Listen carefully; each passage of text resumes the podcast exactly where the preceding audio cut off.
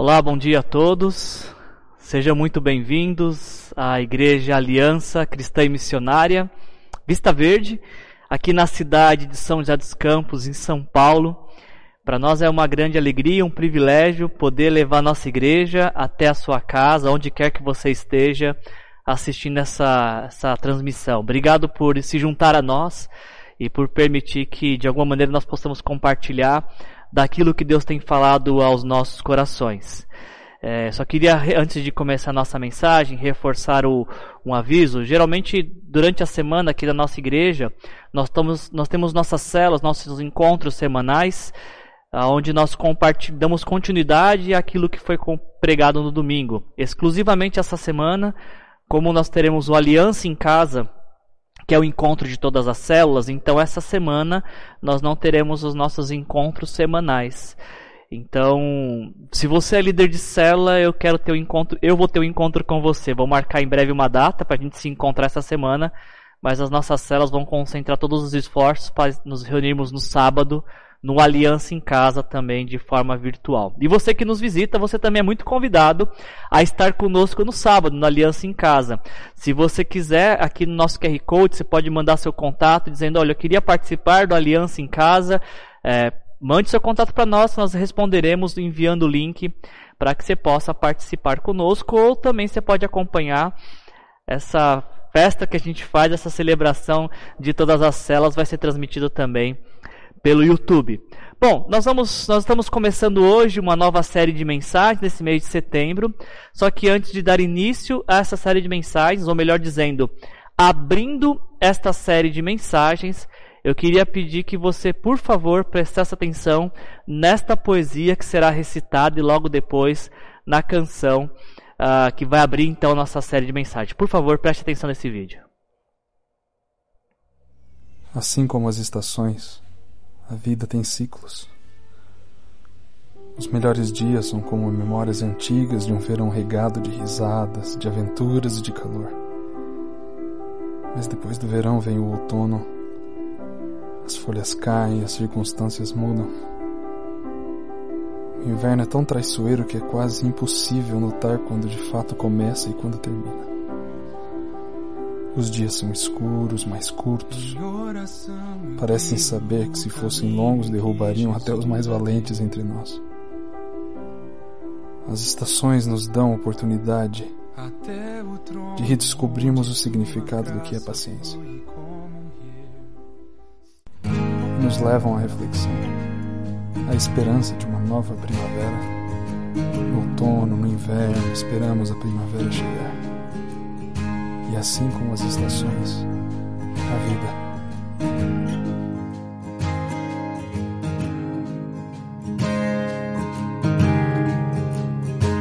Eu olhei a tristeza nos olhos e sorri, mesmo quebrantado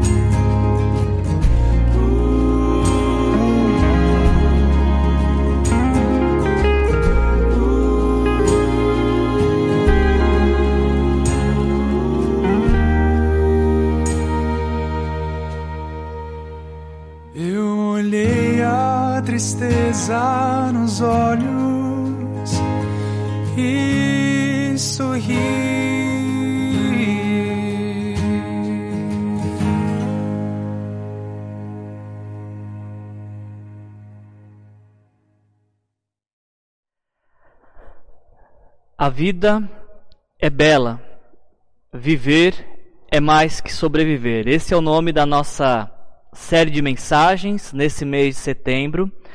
Uma série de mensagens que nós vamos estar realizando para falar sobre a beleza da vida neste mundo que nem sempre é tão belo. Se você tem possivelmente mais de 30, 35 anos, quando você ouve a expressão a vida é bela, possivelmente a sua cabeça te leve a pensar em um filme de 1997 que fez muito sucesso. A Vida é Bela é o título de um filme italiano de 1997, ganhador de do Oscar de melhor filme estrangeiro e que também concedeu ao Oscar ao, ao só um minuto. Ok, transmissão. ao- estamos ok? Tivemos um pequeno problema técnico aqui.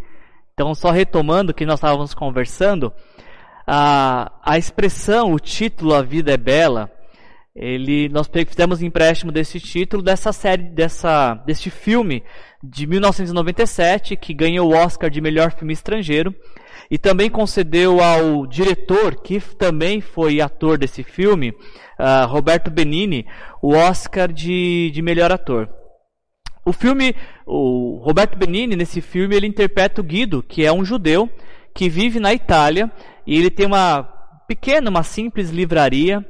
O Guido se casa com a Dora e os dois têm um filho chamado ah, Josué.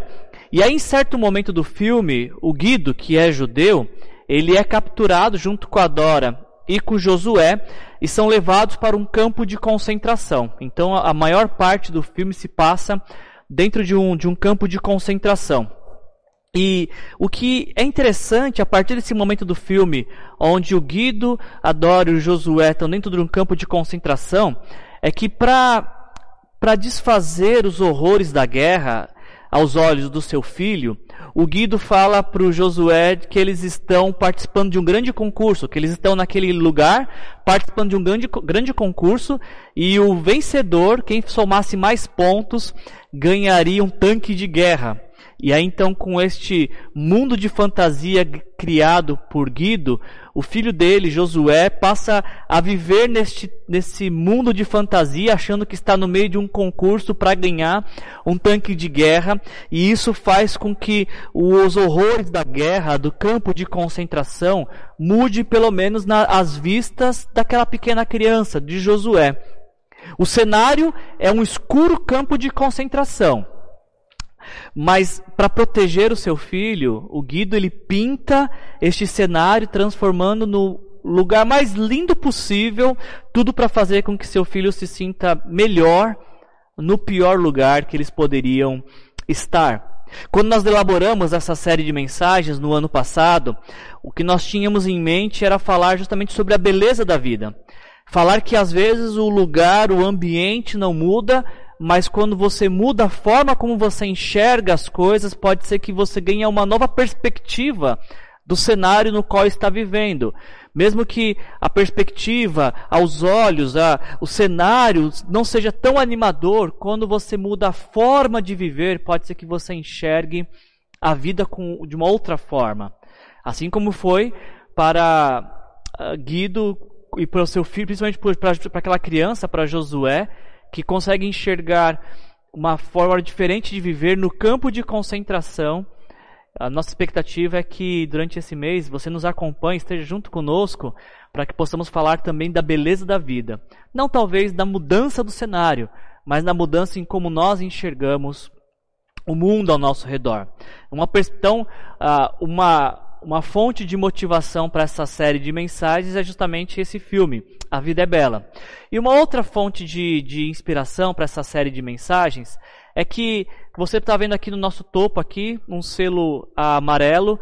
Uh, no, no, mês de setembro nós também uh, fazemos menção a um, a um mês de prevenção Setembro Amarelo é um termo usado, uma campanha brasileira de prevenção ao suicídio que foi iniciada em 2015. Ela é uma iniciativa do CVV, Centro de Valorização à Vida, do Conselho Federal de Medicina e da Associação Brasileira de Psiquiatria. Ah, o mês de setembro é reservado para falar sobre a prevenção ao suicídio, porque, de acordo com algumas pesquisas, uma pessoa, uma pessoa tira a própria vida, em média, a cada 46 minutos no Brasil. Esses são dados de 2016, que dizem que em 2016, 11 mil pessoas cometeram suicídio em todo o país o que teve um aumento de 24% nos últimos 10 anos.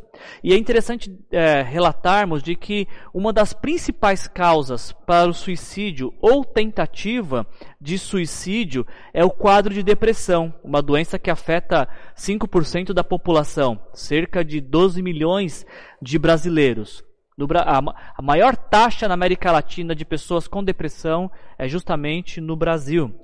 Uma pesquisa no IBOP nos diz que quatro, quatro em cada dez pessoas ah, não se sentem à vontade para contar que está em depressão para seus amigos e familiares.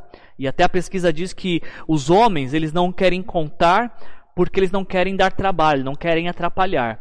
E por suas vezes as mulheres não se sentem à vontade de compartilhar que estão percebendo sinais depressivos em suas vidas, de acordo com a pesquisa, porque elas não querem uh, serem julgadas por estarem tentando chamar atenção.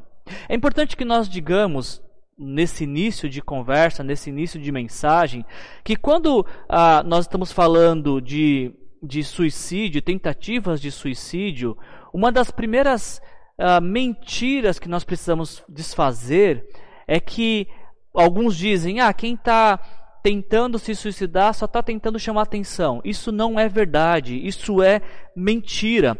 Uma pessoa que tenta o suicídio, ela não está tentando chamar atenção. O que ela está tentando é dar fim à inquietação, à tristeza. Ela está tentando silenciar uma dor que parece só ter solução com o suicídio. Portanto, apre precisamos aprender hoje, e durante todo esse mês de setembro isso precisa ser reverberado, que depressão não é frescura, não é fraqueza, não é incredulidade. Depressão é uma doença como qualquer outra doença. Quando nós vamos ao médico e, e detectamos que nós estamos com um alto índice de glicemia, quando nós estamos com alto índice de colesterol, nós tratamos. Porque a depressão não é vista da mesma forma, como algo que precisa ser tratado também. Precisa de tratamento como qualquer outra de nossas doenças. A outra mentira que é dita é que a tentativa de suicídio é o impulso que acontece sem aviso. Do nada acontece uma tentativa. Não é verdade também, porque muitos sinais vão sendo dados aos olhos de quem está vendo, mas aos próprios olhos de quem está passando por esse processo. Ah, mudança inesperada de humor, falta de perspectiva de futuro e outras coisas. Ainda uma mentira que é dito sobre depressão e, consequentemente, tentativa de suicídio é que o suicídio é um ato egoísta de pessoas fracas. Isso é mentira também, porque a pessoa que tenta o suicídio, ela não quer tentar se matar. Antes, ela quer matar a dor que impede de viver. Quem tenta se matar, na realidade, está tentando matar a dor, matar o sofrimento que parece ser insuportável. Essas são algumas mentiras que se falam sobre suicídio ou depressão e coisas do tipo, mas existe uma verdade que precisamos reverberar nesse dia, participando desta campanha. Existem alguns fatores que ajudam a combater tanto a depressão quanto e consequentemente minimizar tentativas de suicídio. Um deles são laços sociais bem estabelecidos. Quanto mais pessoas uh, estão ao redor da pessoa deprimida, amigos, familiares, isso ajuda a combater. Como também ajuda a combater a depressão, que pode acarretar numa tentativa de suicídio, estar à disposição para quem abre o coração para expor os seus sentimentos. Uh, ajuda muito quando a pessoa que está passando por um processo de depressão, ela sabe que tem pessoas com quem ela pode contar e abrir o coração e falar dos sentimentos sem ter o medo de serem julgadas por aquilo que estão sentindo. Ah, ainda ajuda muito combater a depressão e minimizar tentativas de suicídio, esclarecer o conceito de esperança, de que esperança não é aquilo que podemos ver. Esperança não é o que está tá ao, ao nosso, diante do nosso radar ou de acordo com nossas perspectivas. Esperança vai além disso. E principalmente, uma das formas de nós contribuirmos para o fim da depressão e tentativas de suicídio é demonstrar que a morte não é solução para a vida. A morte não é a solução para a vida. E, e, falando especificamente deste ponto aqui, é, eu creio que nós, cristãos evangélicos, nós temos um, um papel fundamental no combate ao suicídio, no combate à depressão, porque toda a nossa crença, toda a nossa esperança, ela está fundamentada na esperança de uma vida melhor. A nossa crença se estabelece na esperança de uma vida melhor, seja a vida eterna, como também a vida presente que melhora de acordo com a nossa perspectiva de uma eternidade. Nós cristãos nós temos muito a dizer sobre depressão, sobre suicídio, porque a nossa fé, ela se estabelece sobre a esperança. A esperança de que Jesus vem ao mundo para morrer por nossos pecados. E uma vez que nós o reconhecemos como Senhor e Salvador de nossas vidas, quando nós nos arrependemos e entregamos nossa vida para Ele, a nossa vida melhora. Não o mundo ao nosso redor melhora, mas a nossa vida melhora. Por quê? Porque a nossa vida passa a ser influenciada pelo mundo que há de vir, pela eternidade. Passamos a experimentar o eterno aqui e agora. Já passamos a desfrutar dos benefícios da eternidade no tempo presente, enquanto ela efetivamente, de forma concreta, não chega. De forma que a resposta para o suicídio não é a morte. A resposta é o amor. O amor do Cristo que morreu na cruz para que pudéssemos viver e ter uma nova perspectiva de vida. Eu gosto muito desse texto do apóstolo Paulo, de 2 Coríntios, capítulo 5, versículos 14 e 15, que o apóstolo Paulo diz: O amor de Cristo nos constrange, porque estamos convencidos de que um morreu por todos, logo todos morreram. E ele morreu por todos, para que aqueles que vivem já não vivam mais para si mesmos, mas para aquele que por eles morreu e ressuscitou. Você e eu não precisamos pensar em suicídio, porque há muitos e muitos anos atrás, alguém que te ama já morreu para que você pudesse viver, viver a vida dele, a vida dele sendo a sua fonte de vida, a vida de Jesus. Por isso, se você já pensou em se matar alguma vez, ou se você tem flertado com a depressão por conta de um sofrimento que parece interminável, por conta de, de não ver saídas para os dilemas da vida, ou por conta de não querer atrapalhar ninguém, saiba que esta não é a saída. A saída é a crença, a esperança e a retomada da alegria, da certeza de que existe um Deus que te ama. Existe um Deus que quer te levar a viver uma nova vida uma vida estabelecida em Cristo Jesus, que extrai de Jesus a fonte de todo o viver. Você vai perceber que, na medida que você começa a verbalizar seus anseios, as suas tristezas, as suas dores, essa nuvem negra começa a sair do coração e começa a entrar luz que traz uma nova perspectiva de vida. O, pulmão começa, a oxigenar e você começa a respirar, começa a ter um novo fôlego de vida na medida que você vai abrindo o seu coração. E esse vai ser o nosso incentivo nesse mês de setembro. Abra o seu coração. Encontre em nós pessoas com quem você pode abrir seu coração, falar de seus sentimentos, ouvir uma palavra de encorajamento e que ao longo desse mês e durante toda a nossa vida possamos juntos, com uma canção que ouvimos no começo, olhar para a tristeza e sorrir.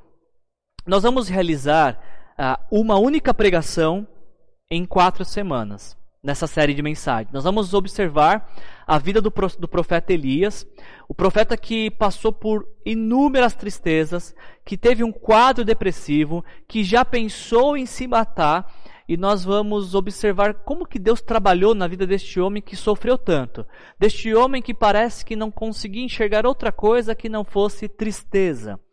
E na medida que a gente vai estudando e meditando na vida de Elias, esse personagem bíblico, uh, que viveu em 900 antes de Cristo e vendo a atuação de Deus na vida dele, deixa também Deus mostrar para mim e vamos deixar Deus mostrar para nós a beleza da vida.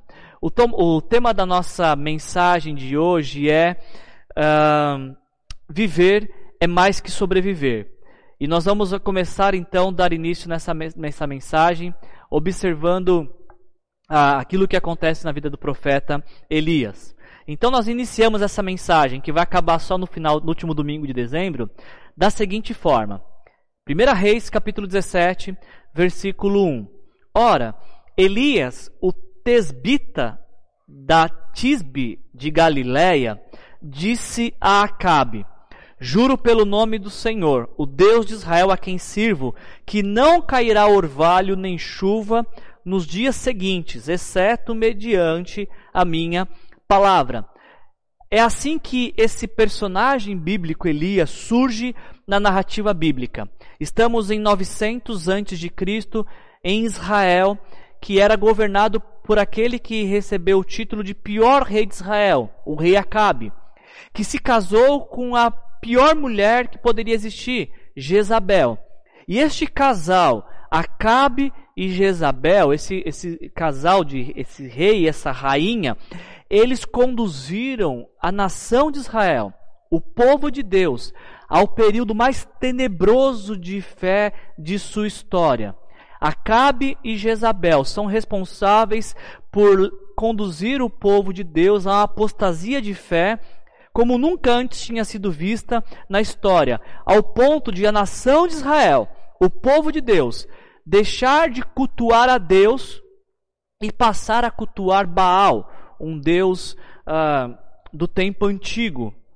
O, uh, o, e é nesse, é, o que é importante notarmos é que neste cenário de apostasia, neste cenário de esfriamento de fé, neste cenário onde todos estão abandonando o Senhor, é neste cenário que surge Elias. É no cenário de apostasia que surge um profeta.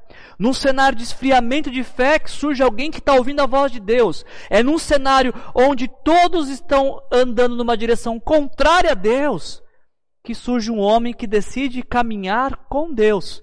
E é importante a gente destacar isso porque perceba que não é o cenário que influencia um profeta, mas é o profeta que influencia um cenário. Elias, como um homem de Deus, como alguém que entregou sua vida para Deus, ele não deixa de ser homem de Deus porque o cenário é de apostasia. Pelo contrário, é justamente neste cenário de que ele, onde todos abandonaram Deus, é que ele permanece com Deus. Porque a fé de Elias, ela não está vinculada à fé da maioria. A fé de Elias, ela está vinculada à, à pessoa e obra do Senhor. Deus é tudo aquilo que Elias precisa para viver.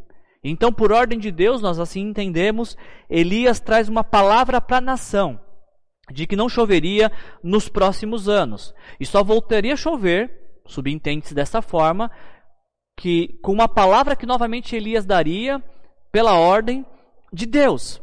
E eu queria que você prestasse muita atenção em algo aqui nesse ponto. Existe algo aqui que é muito importante você prestar atenção. Elias surge no cenário de apostasia para fazer ressoar a voz de Deus. O início da trajetória de Elias é esse: alguém que se levanta e que faz ressoar a voz de Deus.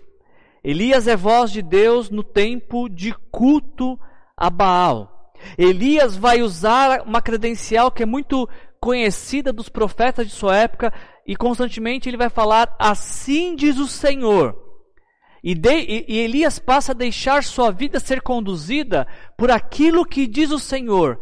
E ele chama os seus compatriotas a também não se deixarem conduzir por aquilo que diz Baal, mas por aquilo que diz o Senhor. E aquilo que diz o Senhor é que passa a conduzir a vida de Elias. Por um lado, você vai ter a Jezabel e Acabe deixando que a, a nação e apresentando a nação como alternativa de vidas, deixar conduzir por aquilo que diz Baal. Enquanto o profeta vai levantar, Elias vai levantar-se dizendo: Deixem-se conduzir por aquilo que diz o Senhor. É interessante nós notarmos de que mudam-se os anos, as épocas, mas ah, só mudam talvez o nome dos personagens, porque nos nossos dias não é muito diferente. Certamente o nome Baal não é um nome comum dos nossos dias, mas eu tenho a impressão de que parece que apenas os nomes foram trocados.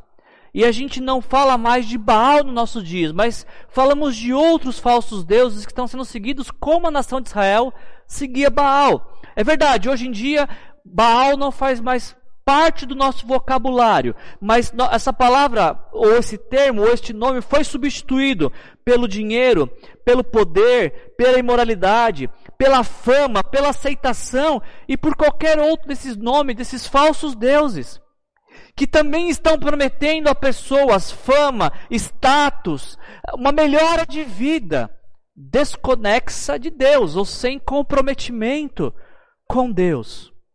E muitos são os que estão indo atrás desses falsos deuses.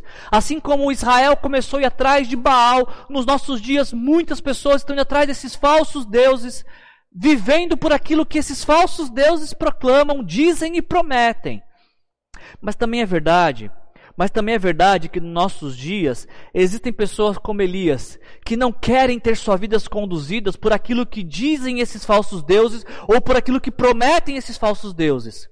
É verdade também que nos nossos dias, assim como Elias, existem pessoas que se deixam conduzir por aquilo que diz o Senhor, que se deixam levar pela palavra de Deus, pelos valores de Deus, pelos princípios do reino de Deus. A vida é bela, preste atenção nisso.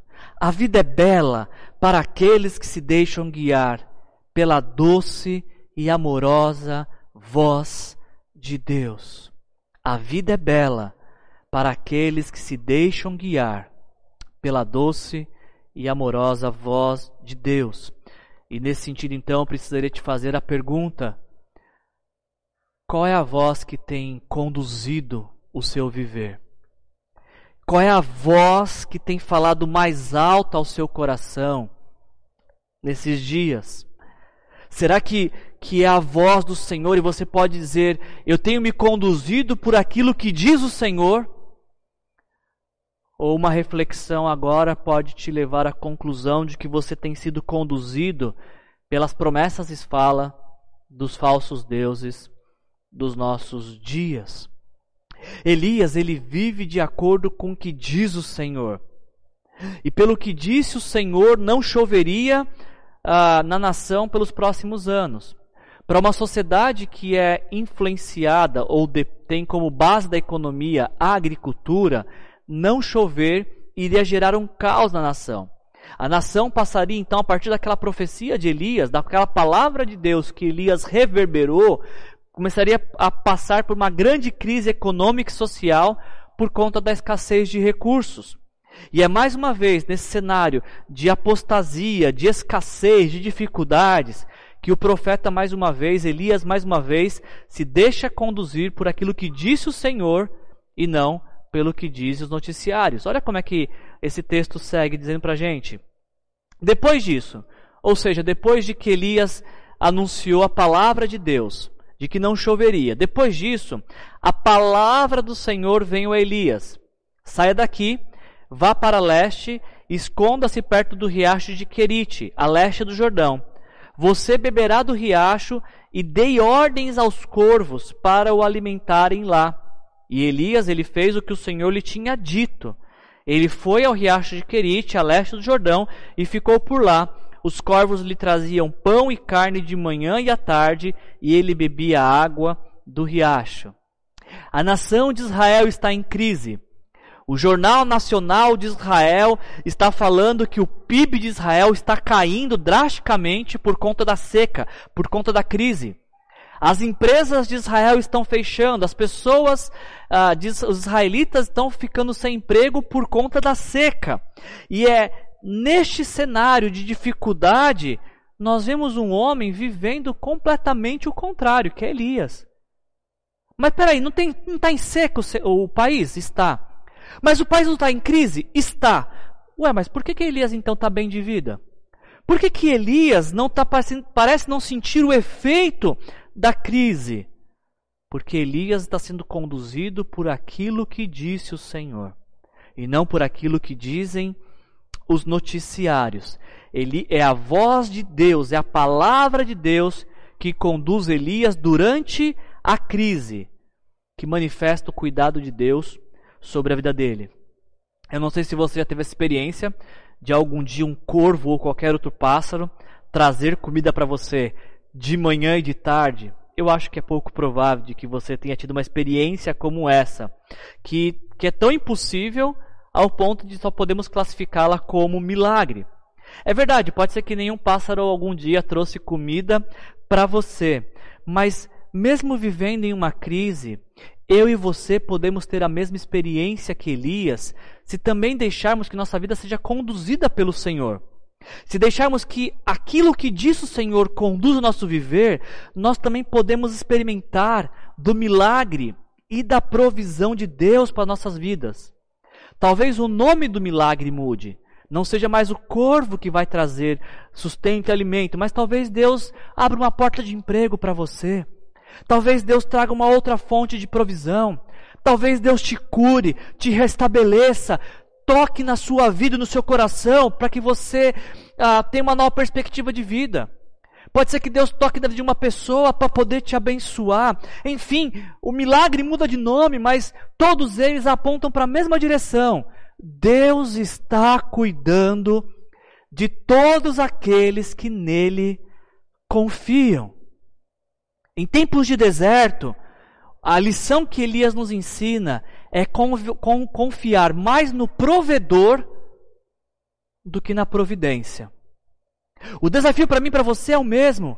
Nos dias que a gente está vivendo de dificuldade, é confiar mais no Deus provedor do que em qualquer outro tipo de recurso que nós tenhamos. Assim como Elias, Deus também nos permite passar por desertos da vida para aprendermos a confiar mais nele como provedor do que em qualquer outro tipo de provisão de recursos que possamos ter. Afinal de contas, é muito fácil ah, depender da provisão quando nós a temos para administrar.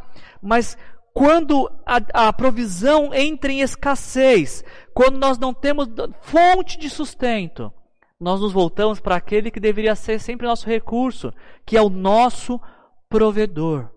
Aprenda isso nessa, através dessa mensagem. Quando a nossa provisão acaba, Deus sabe aonde estamos, uh, o que devemos, onde devemos ir e o que devemos fazer. Eu preciso que você decore isso. É, essa é a primeira frase, é o primeiro ponto que eu preciso que você decore, que vai ser construção para aquilo que a gente vai falar nas próximas mensagens das próximas semanas. Deus está cuidando de Elias. Elias está confiando em Deus e seguindo o que Deus disse por sua palavra.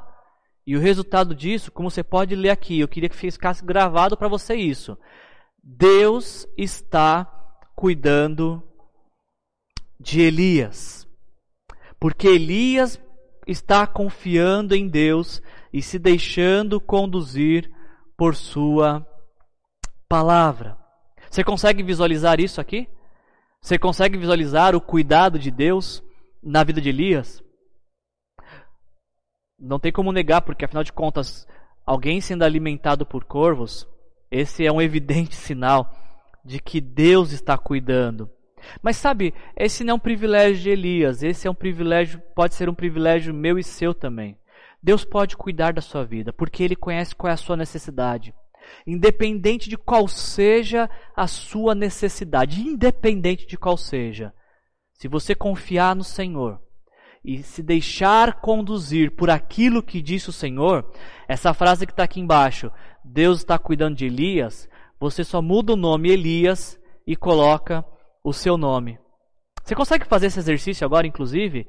Deus está cuidando e tirar o nome Elias e colocar o seu nome. Você acredita nisso? Você acredita que Deus também está cuidando de você? Você também se sente cuidado por Deus na medida que obedece a Deus? Elias assim experimentou esse cuidado de Deus como consequência da obediência ao que Deus disse. Eu e você podemos provar do mesmo cuidado na medida em que vivemos por aquilo que Deus disse. O fato é que, mesmo Deus cuidando de Elias, um dia o riacho secou, como a gente pode ver. Elias estava bebendo de, uma, de um riacho que um dia seca, mas embora o riacho tenha secado, nunca secará o cuidado de Deus na vida de Elias e na vida de todos aqueles que nele confia. Olha o que diz o texto a seguir. Algum tempo depois, algum tempo depois, o riacho secou-se por falta de chuva. Então, mais uma vez, a palavra do Senhor veio a Elias: Vá imediatamente para a cidade de Sarepta de Sidom e fique por lá. Ordenarei a uma viúva daquele lugar que lhe forneça comida. Elias ele ele sabe que não vai mais chover e que a nação foi chacoalhada por essa notícia. Mas aquilo que cai sobre a nação também respinga em Elias. E nesse tempo de crise, Elias continua sendo cuidado pelo Senhor. É verdade, agora o riacho secou. Mas Deus diz: Elias, agora que o riacho secou, quem vai cuidar de você agora é uma viúva da cidade de Sarepta. O Deus, é interessante perceber isso, né? Que nós começamos a história vendo que Deus deu ordens a corvos para que alimentasse Elias. E agora Deus dá ordem para uma viúva cuidar de Elias. Mudaram as fontes de provisão, mas o provedor continua sendo o mesmo, que é o Senhor. Pastor Hernandes Dias Lopes ele diz a seguinte frase: A nossa fonte pode secar, mas o manancial de Deus jamais deixa de jorrar. Os nossos recursos podem acabar, mas os celeiros de Deus continuam cheios. Mudou a fonte de provisão. Agora não é mais riacho, agora é uma viúva. E Elias então agora se deixa mais uma vez conduzir pela palavra de Deus, por aquilo que disse o Senhor, para novamente ser cuidado agora por uma viúva. E aqui, este é o ponto, é neste ponto da mensagem que eu queria que gastássemos um pouco mais de tempo, porque preste atenção nisso. Há um acordo. Deus deu ordens para corvos e agora deu ordens para uma viúva.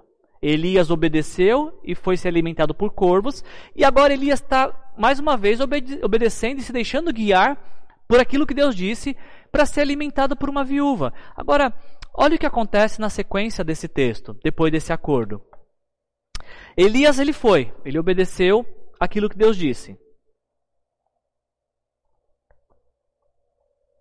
E quando ele chegou à porta da cidade, ele encontrou uma viúva que estava colhendo gravetos. Ele a chamou e perguntou: Você pode me trazer um pouco de água numa jarra para eu beber? E enquanto ela estava indo buscar a água, ele gritou: E por favor, traga também um pedaço de pão. Juro pelo nome do Senhor teu Deus, respondeu ela: Não tenho nenhum pedaço de pão só um punhado de farinha num jarro e um pouco de azeite numa botija. Eu estou colhendo uns dois gravetos para levar para casa e preparar uma refeição para mim e para meu filho, para que a comamos e depois morramos. Eu queria que prestássemos bastante atenção aqui, porque chegamos ao coração dessa mensagem. Porque Deus envia, Deus envia Elias para ser cuidado por uma viúva da cidade de Sarepta. Só que tem um problema. A viúva a quem Elias foi enviado também não tinha nada. É uma viúva pobre. É uma viúva que também está sofrendo as consequências da crise nacional. É uma viúva que também está tendo que lidar com a escassez. E uma escassez tão grande, mas tão grande, que ela só tinha expectativa daquela última refeição.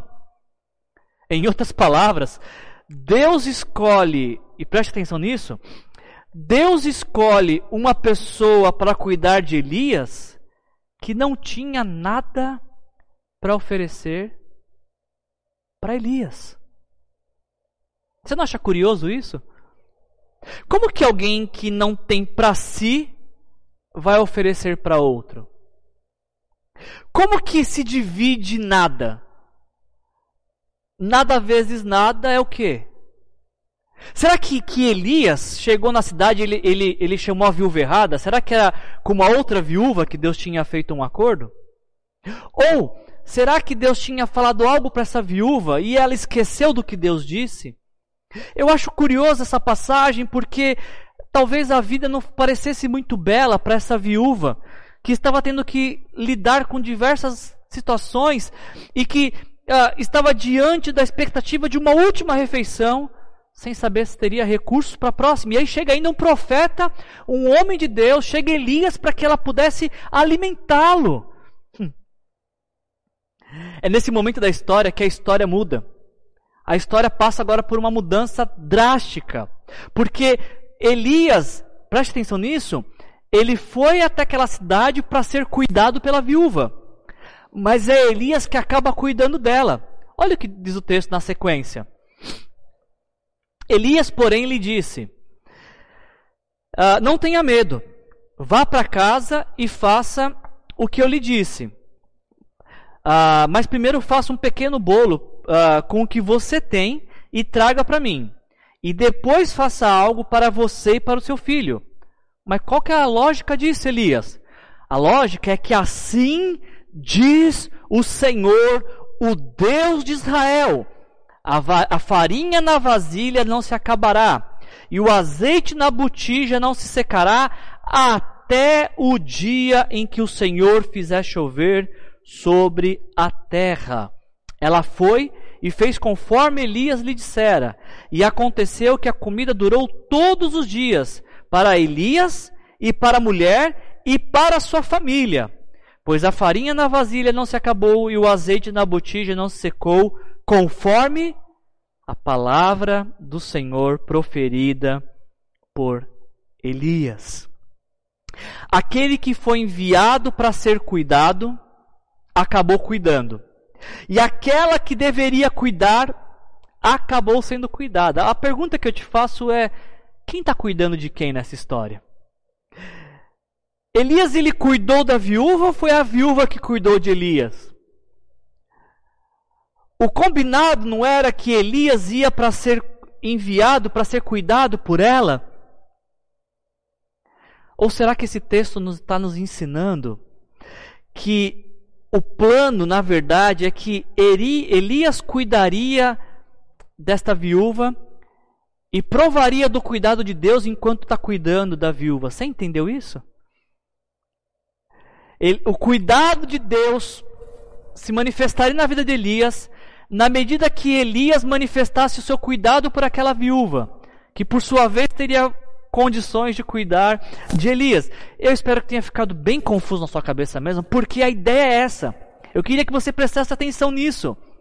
A vida é bela e a beleza da vida se manifesta nos relacionamentos, nas trocas, Elias, ele sim, ele, ele, ele não tem o que comer e recebe um bolo da viúva. A viúva, por sua vez, não tem como viver e o profeta compartilha com ela uma palavra de Deus, uma palavra de bênção, uma palavra que traz para ela uma nova perspectiva de vida. A nação não está em crise? Sim, está em crise. Os recursos não estão acabando? Sim, estão acabando. Cada um não está tendo que se virar para sobreviver. Elias vai mostrar para a gente que viver é mais que sobreviver. Porque Elias ajuda a viúva, que por sua vez ajudam Elias, ajuda Elias, e ambos encontram na troca o cuidado que mostra que a vida é muito mais do que sobreviver. E, a, e conhecem a beleza da vida de que Deus, às vezes, às vezes, Deus nos dá presentes em forma de pessoas. Deus coloca pessoas em nossas vidas que serão para nós o grande presente dele para nós, a grande manifestação do cuidado dele por nós, a grande demonstração de carinho e do amor que ele tem por nós. O problema, sabe, gente, o problema é que nós vivemos num mundo tão consumista e tão egoísta que, na maioria das vezes, nós estamos pensando apenas em nossas necessidades e naquilo que nós queremos e naquilo que nós precisamos. Muitas das vezes nós olhamos para a nossa dispensa e pensamos: poxa, não tem nada para comer, só isso aqui. Ou ficamos até olhando para a dispensa e pensamos: que cardápio dá para fazer com o que temos aqui? E nem nos damos conta de que estamos num país que pessoas também não têm a expectativa da próxima refeição. Enquanto nós olhamos para a nossa dispensa cheia e falamos, não tem nada para comer, tem gente que efetivamente não tem nada para comer.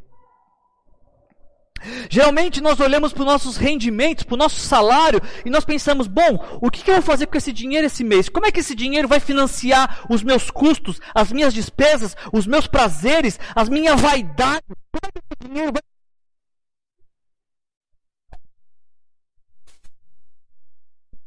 Pessoas que olham para os seus rendimentos, para os seus ganhos, para o seu dinheiro e falam: bom, além de pagar as minhas contas, como é que eu posso usar este dinheiro que recebi como fruto do meu trabalho para abençoar outras vidas? No seu orçamento você tem ah, um percentual que é reservado para dar para outros? Quando você pega o seu salário, você tem lá água, luz, telefone, parcela do carro, aluguel, dízimo. Tem um percentual que está chamado de abençoar vidas? Dificilmente alguém faz isso. Alguém pega seu, seu dinheiro e fala: essa parte do meu salário vai ser para abençoar alguém. E por que, que a gente não faz isso? Porque nos preocupamos mais com nossos desejos, com os nossos sonhos, com as nossas necessidades. Nós não pensamos em outros. Consequência dos nossos tempos e de um mundo egoísta. Geralmente nós olhamos para as nossas necessidades emocionais e fica uma expectativa de, bom, quem vai mandar uma mensagem para mim? Quem vai me ligar? Quem vai vir atrás de mim? E poucas vezes consideramos que tem pessoas que estão passando por uma, uma situação bem pior que a nossa, dilemas bem maiores que o nosso, que teriam o seu quadro mudado por uma mensagem, um telefonema, algo que nós pudéssemos estar enviando para essas pessoas. Sabe, gente, precisamos aprender que a vida é uma troca. Eu cuido e sou cuidado. Amo e sou amado. Abençoo e sou abençoado. Eu sou amigo e tenho amigos. E como é que a gente sabe se e que lado nós estamos dessa história? Como é que eu sei se eu estou vivendo a beleza da vida na, na, nos relacionamentos ou se eu faço parte dessa sociedade consumista e egoísta? A resposta é muito simples. Pense por alguns instantes, faça uma reflexão da semana que passou e pense para quantas pessoas você ligou. Para quantas pessoas você mandou uma mensagem dizendo: Pensei em você essa semana, orei por você. Para quantas pessoas essa semana, ao invés de comer uma pizza, você enviou uma pizza e falou: Olha, tá paga. Essa aqui é um presente de Deus para você. Esses são referenciais para a gente saber em que lado a gente está dessa história.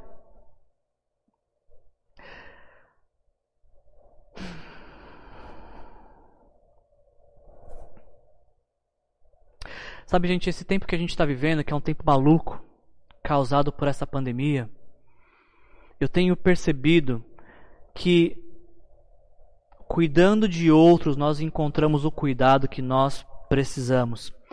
Abençoando outros, somos mais abençoados do que aquele a quem abençoamos. E, e eu, eu quero caminhar para a nossa conclusão dessa mensagem, apenas te encorajando a investir em relacionamentos. Invista em relacionamentos, porque quando essa pandemia passar, porque ela vai passar, a lembrança que a gente vai ter são das pessoas que nos ligaram e para quem nós ligamos. São as pessoas que se importaram conosco e com quem nós demonstramos importância. Quando você sair dessa pandemia, porque você vai sair, nós vamos sair. Nós vamos ter muita noção de como que nós investimos nossa vida em tempo de pandemia.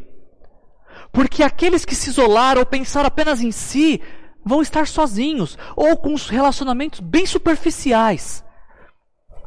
Enquanto aqueles que investirem em relacionamentos nessa pandemia vão estar cercados de amigos, cercados de amor, cercados de pessoas com quem manifestaram cuidado e receberam cuidado de volta.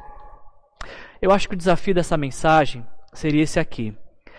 Se colocando no lugar de Elias nessa hora, quem Deus está colocando na sua vida para cuidar de você? Olhe ao seu redor e perceba que Deus está colocando pessoas na sua vida para cuidar de você. Valorize essas pessoas. Diga para elas: você é um presente de Deus para minha vida. E se você não consegue visualizar isso, mas cadê as pessoas que estão cuidando de mim? Cadê as pessoas que Deus colocou na minha vida para cuidar de mim? Temos aqui um QR Code onde você vai encontrar pessoas dispostas a orar por você e cuidar da sua vida. Se você não consegue contemplar, aqui nós podemos apontar para você algumas pessoas que vão se importar com você. Agora, se colocando no lugar da viúva, talvez Talvez a pergunta que você deva fazer é: de quem posso cuidar, mesmo achando que não tenha muito para oferecer? Wilson, lá em casa, a nossa refeição, se você adivinhar qual é, você pode ficar com a gema. Não tem problema, divida isso com alguém então. Porque a questão não é a quantidade, o luxo, a questão é o compartilhar. Não existe ninguém que não tenha nada para compartilhar. Certamente você tem uh, um abraço, abraço não pode, desculpa, mas um abraço virtual talvez. Você tem uma palavra.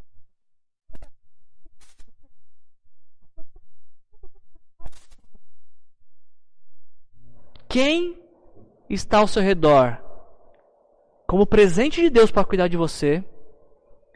E quem está diante dos seus olhos que Deus está colocando na sua vida para você cuidar desta pessoa. A conclusão dessa mensagem, eu caminho para a conclusão dessa mensagem e eu, eu reforço essa questão de que a vida é bela e nós encontramos a beleza da vida nos relacionamentos. Nós encontramos a beleza da vida nos relacionamentos. E é verdade que é bem verdade de que a maioria das feridas que nós temos na vida, possivelmente elas foram causadas por pessoas. Possivelmente as maiores feridas que nós tivemos na vida foram causadas por pessoas. Mas também é verdade que as maiores alegrias do, da vida também foram proporcionadas por pessoas. É verdade que às vezes investir em relacionamento, abrir o coração para alguém, virar para você falar, tô indo embora, uh, te abandonar, te decepcionar, te agredir. É verdade que isso acontece, mas também acontece de que você vai encontrar algumas pessoas que vão se aproximar de você e vão trilhar essa jornada com você por tanto tempo que vocês vão ficar velhos juntos e nem se lembrar de quando se conheceram. Você conhece, você tem algum amigo velho, e velho no sentido não velho, velho, mas velho de que você conhece há muito tempo, que você nem lembra mais como se conheceram, quando foi a primeira vez que vocês se viram, trocaram algumas palavras ou decidiram ser amigos? Acontece isso na vida, de você encontrar pessoas com quem você vai envelhecer, com quem você vai ah, caminhar tanto tempo junto que essas pessoas vão parecer que fazem parte da sua família, na verdade. Será que no seu celular você consegue encontrar dois, três números de pessoas que você pode falar: essa aqui eu tenho certeza que pode orar comigo, essa aqui eu tenho certeza que eu vou contar uma piada, a gente vai rir junto, essa aqui é meu telefone de emergência para problemas e solução. Eu ligo para essa pessoa e ela me ajuda a ter uma nova perspectiva da vida. Você tem na sua lista telefônica uma pessoa com quem você quer compartilhar uma pizza, gostaria muito de compartilhar uma pizza e que está impedido por conta da pandemia. Eu estou dizendo essas coisas porque eu quero que demonstrar com isso que sim é verdade que você vai cultivar alguns relacionamentos e pode ser que alguns não vão dar certo, é verdade. Mas os relacionamentos que deram errado na vida não podem nos fechar para novos relacionamentos, para as novas amizades. Porque da mesma, da mesma forma que existiram pessoas que nos feriram, Deus coloca em nossas vidas pessoas que vão nos curar, que vão nos restaurar, que vão nos vivificar através de relacionamentos. Algumas pessoas te desapontaram, nem todas vão te desapontar. Algumas pessoas te rejeitaram, vai surgir na sua vida pessoas que vão te acolher, te aceitar, te trazer para perto. Você talvez tenha na sua lembrança uma pessoa que te feriu. Pode ter acontecido. Mas também vão, vão existir pessoas na sua vida que vão te curar, que vão te levantar, que vão te restaurar, que vão te fortalecer. Eu acho que o que a gente precisa aprender, falando sobre relacionamentos, é que ninguém é tão alguém que nunca precise de ninguém. Eu encontro o cuidado que tanto preciso no cuidado dos outros, ao cuidar de outros. E por se porventura nos atiraram pedras pelo caminho, com essas pedras precisamos aprender a construir pontes e não muros. Eu sei que pode parecer mais fácil falar do que viver isso, porque as adversidades da vida, as dificuldades da vida, ela, ela, elas fecham nossa visão para essa perspectiva. E às vezes não é nem egoísmo, sabe? Às vezes é só dificuldade de silenciar as inquietações da vida. Deixa eu terminar com uma história para te mostrar como que às vezes se fechar para relacionamentos pode nos impedir de encontrar as maiores bênçãos da nossa vida. Existe uma história registrada por Lucas, em Lucas capítulo 24, versículos 13 a 16. Naquele mesmo dia, ou seja, domingo da ressurreição, dois deles, dois discípulos, estavam indo para um povoado chamado Emaús, a 11 quilômetros de Jerusalém. E no caminho conversavam a respeito de tudo o que havia acontecido. E enquanto conversavam e discutiam, preste atenção nisso, o próprio Jesus se aproximou e começou a caminhar com eles. Mas, o que diz o texto? Os olhos deles foram impedidos de reconhecê-lo. Preste atenção nessa cena. Dois discípulos frustrados, tristes e abatidos, porque na sexta-feira o seu mestre amado Jesus tinha morrido. Tinha sido crucificado, tinha sido levado à cruz por conta dos pecados da humanidade. E esses discípulos estão vivendo os horrores da, da sexta-feira da tragédia, onde Jesus foi crucificado por, pelos pecados de toda a humanidade. E com este peso no coração, com essa tristeza, esses dois homens estão caminhando, tristes, abatidos, sem, a perspe sem perspectiva de vida, porque uma tragédia se manifestou na vida deles. E enquanto eles estão com o coração prostrados, vendidos, rendidos à tristeza, o próprio Jesus ressurreto, que venceu a morte, venceu o pecado, que se apresenta vivo diante deles, do lado deles, e eles não conseguem percebê-lo. Por quê?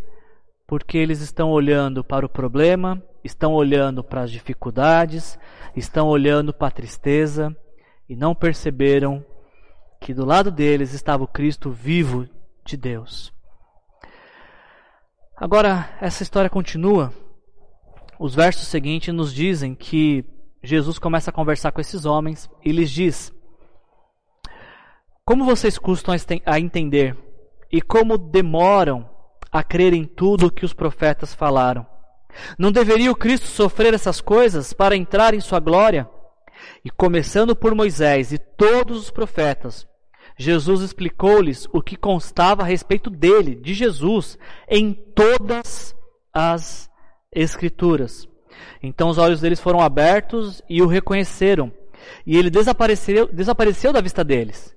E preste atenção nesse finalzinho, eles dizem: perguntaram um ao outro: uh, não estavam ardendo os nossos corações dentro de nós, enquanto ele nos falava no caminho e nos expunha as Escrituras? O Evangelho ele vai nos ensinar de que Jesus subiu à cruz para morrer pelos nossos pecados. E quando nós reconhecemos isso, que nós somos os responsáveis pela morte de Jesus, e ao invés de ficar tentando comprar o favor de Deus com boas obras, com religiosidade, ou de tantas outras formas, quando simplesmente aceitamos o perdão de Jesus, e como prova dessa aceitação falamos: Jesus, a minha vida agora é tua, eu quero viver de acordo com o teu senhorio, sob a influência da tua salvação nós recebemos perdão dos nossos pecados, recebemos a promessa da vida eterna, o Espírito Santo passa a habitar em nós para nos dar uma nova perspectiva da vida. Como eu falei anteriormente, quando nós nos entregamos a Jesus, essa esperança de que quando os nossos olhos se fecharem na história, se abrirão na eternidade, isso faz com que a vida ganhe uma outra cor, independente de qual seja o cenário. E aí nós aprendemos e percebemos que não estamos so, sozinhos nesse mundo. De que graças ao sacrifício de Jesus na cruz, viver é muito mais do que sobreviver.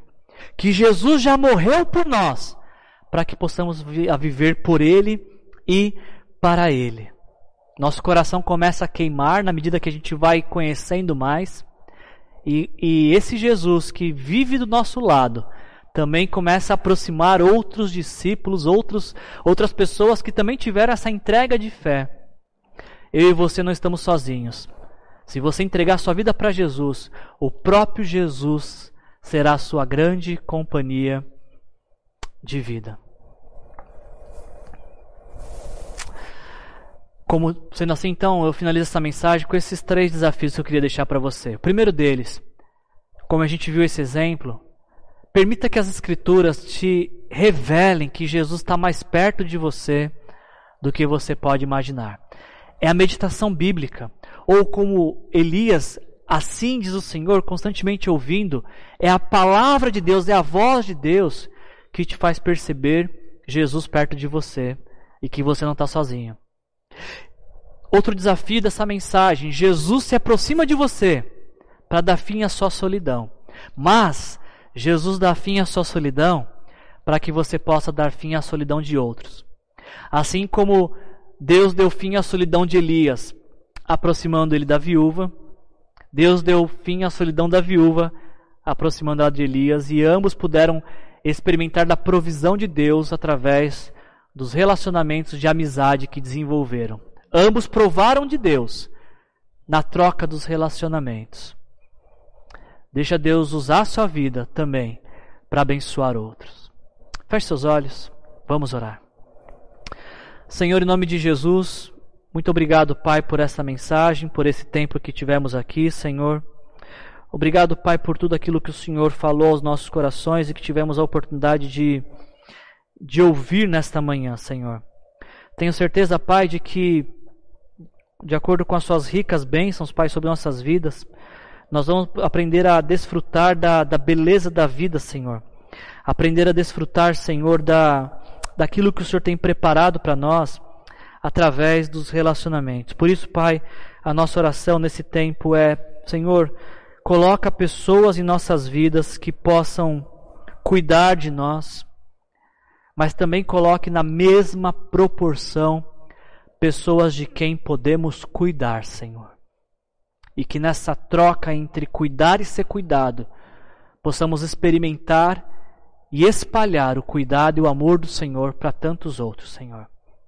Eu te agradeço, Pai, por as pessoas que o Senhor colocou na minha vida que são grande demonstração do teu amor e teu cuidado por mim, Pai. E eu peço a oportunidade que o Senhor também me dê a oportunidade de ser cuidado do Senhor para a vida de outros, Pai. Faça isso, Senhor, e dessa forma que o seu nome seja honrado e glorificado nesse dia, em nome de Jesus. Amém. Como eu disse para vocês, essa mensagem continua semana que vem. Ah, e semana que vem a gente vai falar que depois da vitória vem a batalha. Nós vamos ver o profeta Elias entrando num período de batalha. E quando você pensa que depois da batalha vem a vitória, não, depois da vitória vem a batalha. Existe um novo episódio da vida. Não perca essa mensagem, então, a continuidade dessa mensagem na semana que vem. E se você gostou dessa mensagem, por favor, não deixe de curtir, não deixe, nós estamos tentando transmitir pelo Instagram também, não deixe de marcar seus amigos no Instagram e no Facebook para que eles possam ouvir essa mensagem.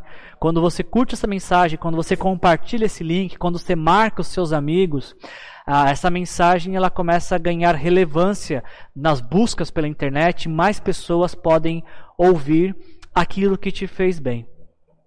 Uh, obrigado por estarem com a gente nessa manhã. Eu espero que você tenha uma semana rica e abençoada. Que a graça do nosso Senhor Jesus Cristo, o amor do nosso Deus o Pai e a comunhão e a consolação do Espírito Santo se façam presente na minha e na sua vida, hoje e sempre. Em nome de Jesus. Amém. Jesus te abençoe. Tenha uma semana abençoada.